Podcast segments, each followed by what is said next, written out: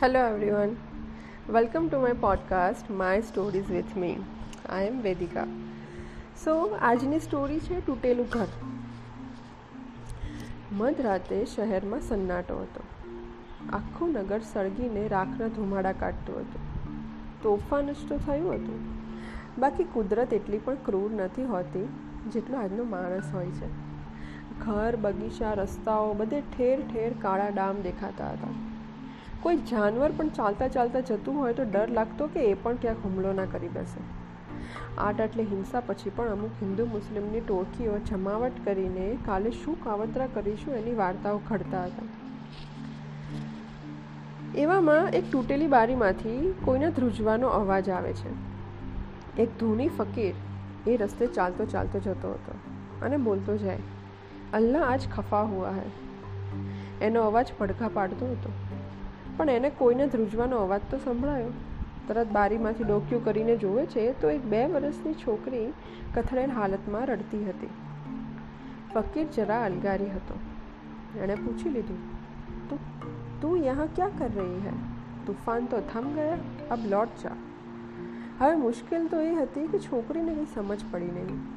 ફકીર બીજી વાર બોલ્યો, બચ્ચા, તેના નામ બતા. છોકરી હજી બોલી નહીં. ફકીરે એની સામું જોયા કર્યું. આવા ફક્કડ માણસને ઘરની અંદર જવાની પણ હિંમત ના થઈ. પણ ગમે તેમ એ અલ્લાહનો માણસ હતો, એટલે ઘરની અંદર ઘૂસ્યો. આજુબાજુ નજર કરી કોઈ દેખાયું નહીં. ઘર એટલું પણ રાખ નહોતું થયું જેટલું બહારથી દેખાતું હતું. પણ સાવ ઘરની ગર્ભમાં ઘૂસતા જણાયું કે બે લાશ સળગીને ધૂળ થઈ ગઈ હતી. ફકીરે આવી તબાહી જોઈ છે આજે, પણ સળગતી લાશ નહીં. એણે આમ તેમ હજી ફાંફા માર્યા અંતે મહેનત ફળી અને છોકરીનું પ્લે સ્કૂલનું દફતર દેખાયું એના પર નામ વાંચ્યું તો લખ્યું હતું સીતા પંડ્યા અરે આ તો હિન્દુની ફસલ એવો વિચાર તરત ફકીરના મનમાં આવ્યો અબ મેં તુમે કહાં લેકે જા સકતા હું तुझे मेरे मस्जिद में आने नहीं देंगे और मैं तेरे મંદિર જા નહીં શકતા ફકીરમાં માણસાએ ફૂટી ફૂટીને ભરી હતી બેટા સીતા તુજે કોઈ લેને આયા થા પણ સીતા હજી ધ્રુસકે ધ્રુસકે રડતી હતી. માંડ એણે એના ખોળામાં બેસાડીને શાંત કરી અને ધીમે ધીમે સીતા એની સાથે રમવા લાગી. રામની લીલા જ ગણો કે થોડી વારમાં સીતા અને ફકીર વચ્ચે લાગણી બંધાઈ ગઈ. સીતાને એવું જ વાત્સલ્ય મળ્યું હતું જેવું એના એના એના ઘર સળગતા પહેલાં મળ્યું હશે. પણ આ તો અસમંજસ થઈ ગયું ફકીર માટે. જાય તો જાય ક્યાં?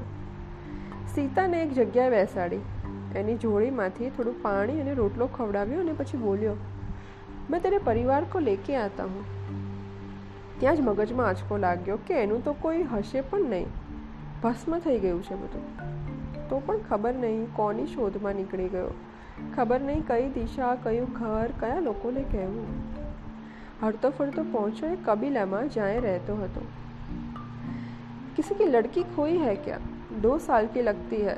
કિસી કે લડકી ખોઈ હે ક્યાં એમ રટણ કરતો કરતો આખા વિસ્તારમાં ફરતો રહ્યો પણ ધોની ફકીરની વાત કોણ માને ત્યાં કોઈ એનો પીછો કરતો જણાયું એટલે ફકીર ફટ દઈને પલટી ગયો.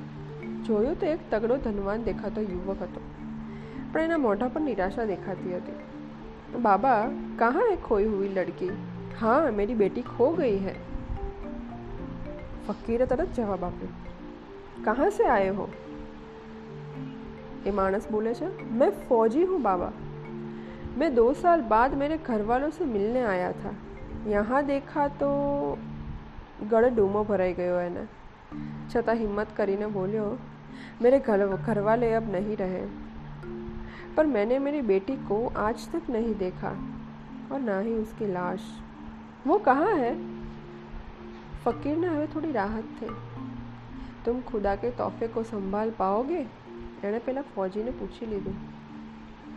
फौजी કીધું बड़ी मिन्नतें मांगी थी बेटी के लिए अब वो ही मेरा खुदा है તો બાપ દીકરીને મેળવવાની તાલવેલી લાગી હતી. એ દોડીને એ પેલા ઘરમાં લઈ ગયો. સીતા, ઓ સીતા, દેખો તુમે કોઈ લઈને આયા હે. ફોજીએ પણ એને સાથ આપ્યો.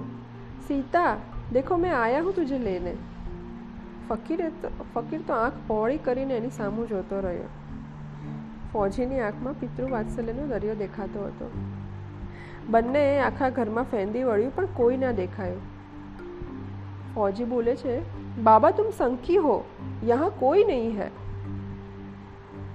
બાબા કહે, અરે, મેને ઉસકો ખિલાયા है ખેલા હું મેં उसके સાથ. मुझे तो यहाँ कोई नहीं दिख रहा બેયમાં આમ રકઝક ચાલતી રહીને તૂટેલા ઘરને ઝીણવકપૂર્વક જોઈ લીધું.